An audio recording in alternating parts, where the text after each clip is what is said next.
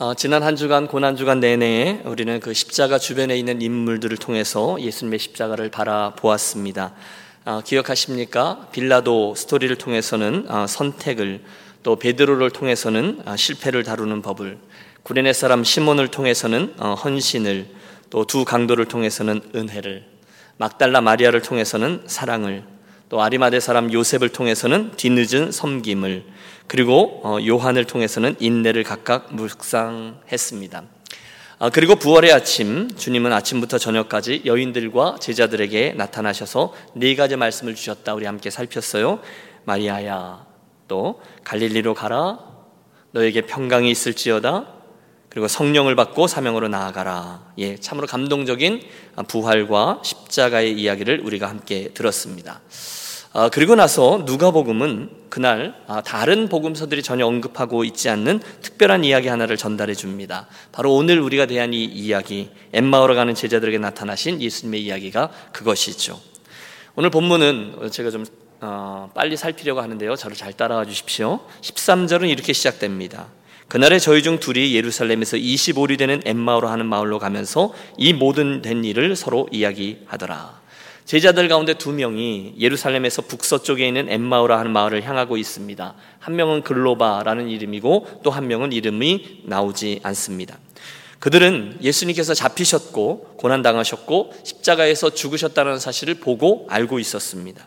주님의 시신이 금요일 저녁에 무덤에 뉘어졌고 안식일이 지나기까지 중무장한 로마의 병정들이 지키고 있었다는 것도 알고 있었습니다. 하지만 아직 부활은 몰랐습니다. 당시 그들의 심정이 21절에 잘 드러나 있죠. 우리는 이 사람이 이스라엘을 속량할 자라고 바란노라. 무슨 얘기냐면 실망했다는 거죠. 그들의 기대가 이루어지지 않았다는 겁니다. 문제는 지금 저들이 아침 일찍에 무덤에 갔던 마리아와 다른 여인들을 통해서 주님이 다시 살아나셨다라는 이야기를 들었다는 겁니다. 베드로와 요한이 그 무덤에 달려가서 빈 무덤을 확인하고 돌아온 것도 알고 있었습니다. 그러나 부활은 믿지 않았습니다. 죽은 자가 다시 살아나다니 도대체 말이 되는 소리를 해야지. 여러분, 그날 저들이 예루살렘을 떠나 엠마오로 갔던 것은 부활의 소식이 없어서가 아니라 부활을 믿지 않아서였습니다. 실망감 때문이죠. 사실 며칠 전에는 거꾸로의 상황이었죠. 아, 드디어 예루살렘이 보인다. 가슴이 쿵쾅쿵쾅 뛰었을 것입니다. 환호하며 찬송하는 군중들 사이로 걸어 들어가는 것은 굉장한 경험이었을 거예요. 하지만 지금, 며칠 지난 지금은 아니죠. 차디찬 현실이란 놈이 낙담과 실망으로 화하여 우리들의 믿음을 다 앗아가 버렸습니다. 물론 내게도 그런 때가 있었지. 그 믿음 말이야. 하지만 더 이상은 아니지. 그게 그날 엠마오로 가는 두 제자들 믿음의 성적표였습니다. 물론 우리 선생님께서 보리떡 다섯 개와 물고기 두 마리로 오천 명을 먹이시기는 했지. 귀신들을 명하여 고치시기는 했지. 하나님 나라에 대한 온갖 놀라운 소식들은 다 들려주시긴 했지. 그러나 그게 뭐 어떻다는 거야. 돌아가셨는데. 이제 끝난 거죠. 닥쳤던 게 지붕 쳐다보는 형편이 우리가 아니겠어? 이러면서 지들이 걸어가고 있었습니다. 에 이제 그만하자. 딴 생각 그만하고 원래 살던 대로 사는 거야. 그게 그날 두 제자들의 마음 상태였습니다. 오늘 저와 여러분은 어떠합니까? 우리도 한때는 뜨거웠었죠. 그렇죠? 그런데 인생의 여정 중에 만났던 이러저러한 현실 때문에 우리들의 마음이 꽁꽁 얼어붙어 있지는 않습니까? 부활이야 뭐 아이 부활주일 다 지났는데 내년쯤 다시 이야기해 보지. 혹시 그러고 계시지는 않습니까? 더 나아가 회의, 오늘 이 제자들처럼 의심, 실망 이런 것들이 오늘 우리들의 현주소는 아니냐는 거예요. 그렇다면 여러분 이밤 우리 함께 이 본문 속으로 들어가서 그 글로바 옆에 이름 없는 제자의 자리에 함께 서 보겠습니다. 그리고 우리들의 그 여정 중에 함께 갑자기 나타나 일행이 되어 걸어가는 이 신비한 나그네에게 우리들의 시선을 돌려 보겠습니다. 15절입니다. 그들이 서로 이야기하며 문의할 때에 예수께서 가까이 이르러 그들과 동행하시나. 누가 동행하셨다고요? 예수께서입니다. 부활하신 예수님이 그들에게 다가오셔서 그들과 함께 걷기를 시작한 거예요. 여러분 이 장면을 상상해 보십시오. 물론 제자들은 지금 전혀 그분을 알아보지 못합니다. 믿음이 없었으니까요. 아니, 죽은 그분이 어떻게 살아나셔서 지금 내 곁에서 걷고 계실 거나 누가 생각할 수 있었겠어요. 그러나 여러분, 저들을 흉보지 마십시오. 그들은 지금까지 예수님 잘 따랐고요.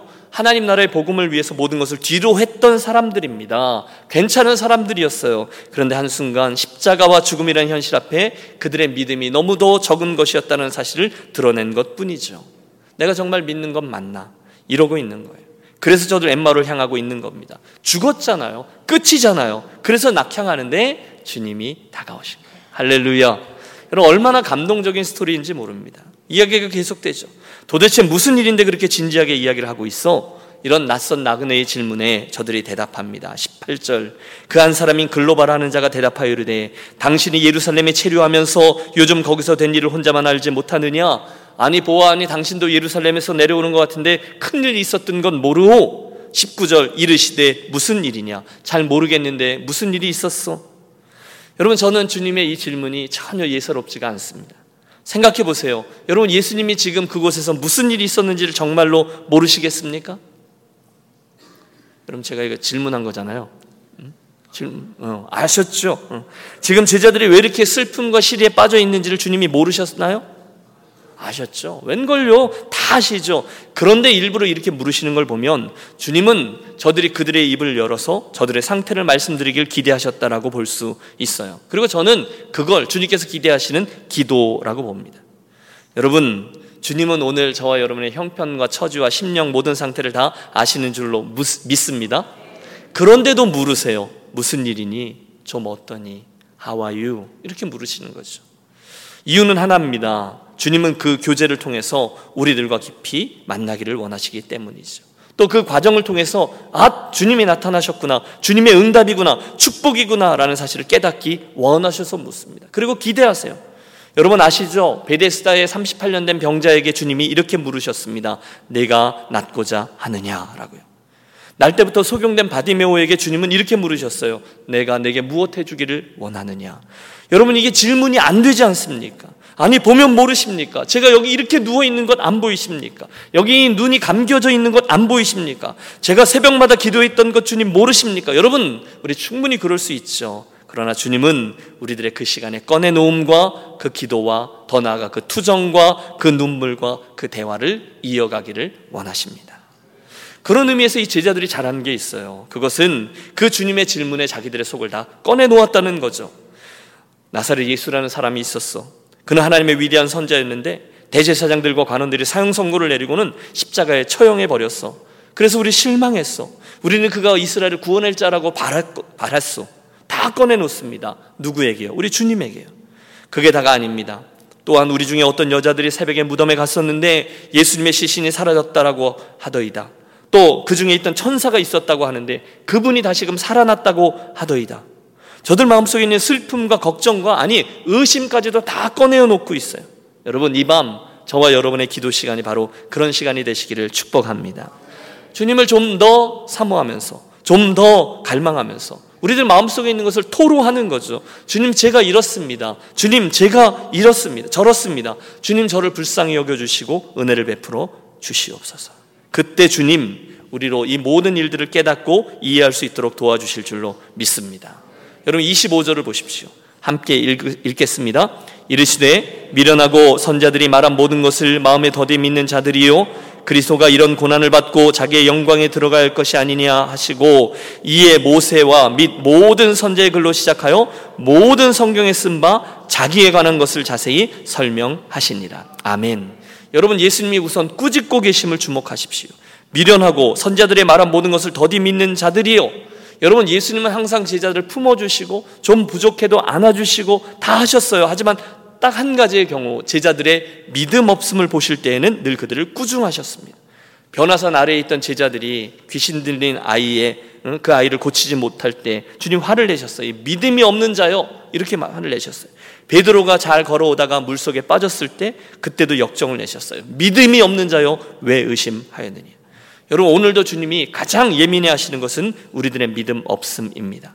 피조물 된 우리가 그분을 믿지 않으면 그분은 모멸감을 느끼세요. 그래서 믿음 없음을 꾸짖으세요. 하지만 동시에 깨닫게도 하시죠. 이에 모세와 및 모든 선제의 글로 시작하여 모세 오경입니다. 그 다음에 쭉 이어지는 성경에 쓴 바 자기에 관한 것을 자세히 설명하시니라. 예수님에 대한 이야기를 쭉 설명하셔서 제자들로 하여금 무엇을 보게 하신 거예요. 그러니까 뭐 글쎄요. 창세기 3장에 나오는 여자의 후손에 대한 이야기 하셨겠죠. 이사에 나오는 어린 양 또 제물이 되어 주신 희생양이 되어 주신 이야기도 하셨겠죠. 제사의 방법 속에 담긴 비밀들도 하셨겠죠. 여하간 성경에 나오는 모든 당신에 관한 이야기들을 풀어 당신의 죽으심과 부활을 가르쳐 주셨습니다. 이윽고 엠마오에 도착했을 때 주님께서는 계속 더 가시려는 듯 보이죠? 28절 그들이 가는 마을에 가까이 가매 예수는 더 가려 하는 것 같이 하시니 여러분 정신을 똑바로 차리고 이 부분을 주목해 주십시오. 그때 주님은요 그 엠마오 마을 앞에서 그냥 가실 수 있으셨습니다. 만약에 제자들이 아 즐거웠습니다 안녕히 가십시오 했으면 그냥 가셨을 거예요. 그런데 여기 기가 막힌 말씀이 하나 나옵니다. 29절 우리 함께 29절 읽으실까요? 그들이 강권하여 이르되 우리와 함께 유하사이다. 때가 저물어 가고 날이 이미 기울었나이다 하니 이에 그들과 함께 유하러 들어가시니라. 할렐루야. 사랑하는 여러분, 이 저녁에 저는 이 말씀을 주목하고 싶습니다. 물론 주님은 오늘도 저와 여러분의 인생을 추적해 오시죠. 때로는 말씀도 해주시고 함께 걷기도 하시고 질문도 하시고 간증도 주시고 그러면서 오늘 2019년도 4월 부활주일이 막 지난 금요일 저녁 이곳 캘리포니아까지 함께 와 주셨습니다. 또 오늘 유년교회를 방문해 주셔서 함께 찬양하는 우리 사모님들의 인생 여정 아이고 말 안 해도 그 여정을 여기까지 인도해 주신 거죠. 얼마나 감사한지 몰라요. 동행해 주신 거잖아요. 그런데 그 순간 이 29절의 말씀이 더욱더 중요하다는 거예요. 그들이 강권하여 이르되 우리와 함께 유하사이다. 뭐라고요? 우리와 함께 유하사이다. 주님께 강청하고 있는 거예요. 그리고 그처럼 여러분 이 밤 저와 여러분도 그분을 붙들기를 원합니다. 그분이 우리들의 인생에 분명히 머무시도록 아멘입니까? 아멘입니까? 여러 가지로 적용이 가능하죠. 그 주님께서 우리 유니온 가족들의 인생과 가정에, 목회 현장에, 또 우리 함께 자리해 주신 우리 사모님들 한 분 한분 가정과 목회 현장마다 주님 함께 머물러 주십시오. 또 한 번 강권하여 때를 쓰자는 것입니다. 우리와 함께 유하사이다. 주님 더 은혜를 주십시오. 주님 더 분명히 말씀해 주십시오. 주님 저에게 더 순종할 수 있는 힘과 능력을 주십시오. 저에게 있는 이 의심, 죽음이라는 차디찬 현실이 가져다 놓은 믿음의 바닥이라는 이 의심을 극복하고 이 믿음 없음의 자리에서 다시금 일어나 힘있게 주님을 따라가는 제자가 되게 해 주십시오. 뭐죠? 붙드시는 거예요. 강청하는 거예요. 우리가 왜 꼭 이래야만 하는 이유가 있습니다. 왜냐하면 우리가 주님을 붙들고 그분과 함께 더 한 걸음 더 깊이 사귐으로 들어갔을 때 거기에 전혀 알지 못했던 놀라운 비밀 하나를 만나게 되기 때문이죠. 보세요. 우리 함께 유하사이다 청했던 제자들의 부탁을 못 이기시는 척 하셨던 주님 분위기를 보아하니 내심 그 청을 기다렸던 것 같습니다. 당신은 두 번도 고려치 않으시고 바로 그 제자들과 함께 그곳에 머무세요. 그리고 그날 밤 그들의 인생에 기가 막힌 축복을 주십니다. 뭐죠? 그들과 함께 음식을 나눌 때에 주님이 떡을 가지사 축사하시고 나누어 주셨어요. 여러분 부활하신 주님께서 놀라운 특권을 주셨어요. 저자 직강 아닙니까? 그렇게 세 명이 특별 성찬식을 한 거예요. 바로 그 순간에 놀라지 마십시오. 저들의 눈이 뜨여져 함께 계신 예수님을 발견하게 된 것입니다. 아, 주님이시다. 그리고 곧 예수는 그들에게 보이지 아니하시는지라. 주님이 사라지셨어요? 하지만 여러분 그것으로 충분합니다. 아니 더 어, 족합니다. 충분해요. 곧 그들에게서 아름다운 고백이 흘러나오죠. 그들이 서로 말하되 길에서 우리에게 말씀하시고 우리에게 성경을 풀어 주실 때에 우리 속에서 마음이 뜨겁지 아니하더냐 하고 여러분 순간 그들은 엠마 도상에 일어났던 이 모든 일들의 의미를 완전히 깨달은 거죠. 그리고 끝입니다. 모든 의심이 사라지고 주님과 함께 있을 때 그 울컥울컥했던 마음속의 뜨거움을 재발견하게 된 겁니다. 제 상상 속에 있는 글로바는요, 자기 머리를 때리고 있어요. 아이쿠, 이 바보. 왜 좀 더 빨리 그분이 예수님인 걸 알아채지 못했을까? 그때 내 마음이 그렇게 뜨거워졌었는데, 그때는 왜 몰랐을까? 아이고, 그렇지. 의심과 실망에 가득 차 있던 내 마음을 그렇게 뜨겁게 해주실 수 있는 분이 우리 예수님밖에 또 누가 있으셨겠어. 아이고, 이 바보. 여러분, 이 일을 겪은 저들은 더 이상 그 엠마오에 머물러 있을 수 없습니다. 그 자리에서 일어나 부활하신 주님을 만났다는 경험을 가지고 지체치 않고 예루살렘으로 돌아갑니다. 그리고 이어지죠. 교회, 사명, 증인된 삶. 저들이 가야 될 길을 갑니다. 사랑하는 여러분, 제가 한번 여쭙죠. 도대체 오늘 누가 혹시 저와 여러분의 마음속에 있는 그 실망과 낙담을 다시금 뜨거운 마음으로 바꿔줄 수 있으십니까? 오늘 저와 여러분에게 혹시 있을 수 있는 의심과 절망을 우리들에게 있는 그 물음표들을 도대체 누가 느낌표로 바꾸어 주실 수 있으십니까? 예, 고맙습니다. 마지막으로 한 번 더 여러분의 상처, 여러분의 그 아픔들을 봉합하고 치유하고 다시금 새롭게 소생시킬 수 있는 분이 누구십니까? 예, 예수 그리스도인 줄로 믿습니다. 여러분, 제가 저희 교회 식구들이랑 자주 하는 얘기가 있는데요. 지금 아멘 할 때 내가 도대체 뭘 아멘 했는지를 정신을 똑바로 차리고 아멘을 하셔야 된다는 거예요. 그분이 나를 나의 예 스토리를 치유하시고 새로운 스토리를 이끌어 주실 수 있는 사실을 우리는 믿습니다. 아멘입니다. 오늘 우리들에게 질문이 많습니다. 왜 나에게 그런 일이 일어나는 거야? 하나님 나를 사랑하시지 않는 게 아닐까? 왜 이렇게 오랫동안 침묵하시지? 그때 여러분 우리들의 그 의구심에 대한 해답을 줄 수 있는 분이 누구시라고요? 주님이죠. 그분입니다. 우리의 딱딱하고 컬컬하고 한 그 인생을 길에서 우리에게 말씀하시고 우리에게 성경을 풀어주실 때에 우리 속에서 마음이 뜨겁지 아니하더냐 그렇게 해줄 수 있는 분 우리의 예수님입니다. 자 그렇다면 이 설교의 결론 관건은 하나입니다. 바로 그 일이 언제 어디에서부터 시작되고 있습니까? 바로 이 강청이에요. 우리와 함께 유아사이다. 그 붙듦에서부터라는 거예요. 그러면 이밤 우리가 그렇게 나아가겠습니다. 그분의 임재를 사모하며 그분의 채우심을 아니 그분의 우리 함께 유아사이다 이걸 청하면서 나아가야 된다는 거죠. 물론 예수님 아무 말씀도 안 하고 계실 수 있어요. 또 그냥 가시려고 하실 수도 있어요. 그러나 여러분 우리는 압니다. 그건 우리 주님의 진심이 아니라는 것을요. 주님은 나는 더 가련다. 나는 바빠서 오늘은 좀 그냥 지나가련다라고 말씀하실지 모르지만 그분 말씀의 행간에 보세요. 당신의 본심은 그대로 담겨 있습니다. 사랑하는 아들아, 사랑하는 딸아, 나 좀 잡아주렴. 내가 내 인생에 함께 유하고 싶은데 내가 너와 함께 더 대화하고 내가 너와 함께 떡을 떡을 떼고 너가 너와 함께 그 잔을 나누고 싶은데 그 뜻입니다. 여러분 그렇다면 이 밤 다른 이들 다 접고 어, 저와 여러분의 손으로 우리 주님을 한 번 더 붙들도록 하겠습니다. 우리와 함께 유하사이다. 주님 우리 가정과 함께 유하사이다. 우리 교회 공동체와 함께 유하사이다. 간절히 사모하며 나아가십시오. 그때 주님은 한 단계 더 깊은 곳으로 우리의 교제권을 형성하시고 우리의 심령을 뜨겁게 해주시며 느낌표들을 주시며 우리들의 눈을 열어주시고 결국 우리로 다시금 일어나 주님 향한 사명의 자리로 나아가게 해주실 줄로 믿습니다. 그런 복된 출발이 있는 이 밤 되시기를 축원합니다. 우리 한번 합심해서 기도하겠습니다. 아, 곧 연주가 있어서 아, 우리 한 번만 기도하려고 하는데요. 혹시 여러분 오늘 그 제자의 자리에서 실망하고 낙담하여 왜 이렇게 힘드냐? 이건 정말 내가 예수 믿는 거 맞냐? 하시는 분이 있으십니까? 우리가 그 글로바와 그 제자의 자리에 있는 거죠. 그런 우리에게 부활주일 바로 다음에 일어난 이 일을 들려주신 이유가 있으리라 믿습니다. 우리 기도하실 때 주님 제가 다시 한 번 더 구하오니 그런 저와 동행해 주시고 다가와 주시고 질문해 주시고 설명해 주신 주님을 나의 눈을 들어 보게 하시고 특별히 우리와 함께 유하사이다 강권하며 청할 때 결국 주님 우리 함께 해 주시고 깨닫게 하시고 의심과 절망을 바꾸어 헌신과 사명의 자리로 다시금 나아가는 심령들 되게 해 주십시오. 오늘 말씀 붙잡고 우리 한번 합심해서 기도하겠습니다. 사랑의 하나님 감사합니다.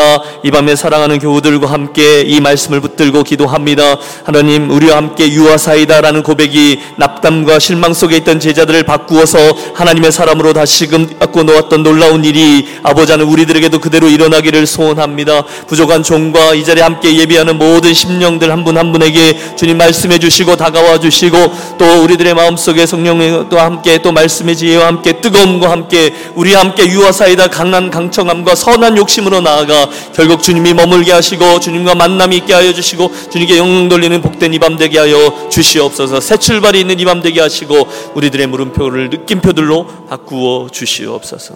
하나님 오늘 인생의 짐들로 인하여 무거운 마음으로 실망과 낙담 중에 엠마오를 향하고 있는 심령들이 혹 우리 가운데 있다면 오늘 이 말씀 속에서 들려주셨던 비결 그대로 주님께 아뢰고 구하고 질문하고 강권하여 주님과 함께 유하게 하시고 그 때문에 주님이 주신 해답과 회복과 치유와 능력이 그래서 힘있게 사명자로 달려나가는 놀라운 일이 일어나게 해 주시옵소서.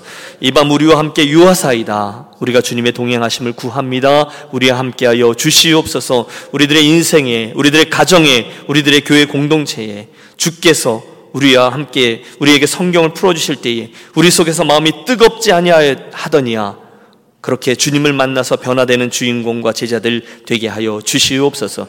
이밤 우리가 함께 찬양할 때에 주님이 찬양들의 고백을 받으시고 영광 거두시며 그 속에 담긴 믿음의 고백들이 우리 삶의 현실로화하는 복된 시간으로 삼아 주시옵소서. 우리 주 예수 그리스도 이름으로 기도하옵나이다. 아멘.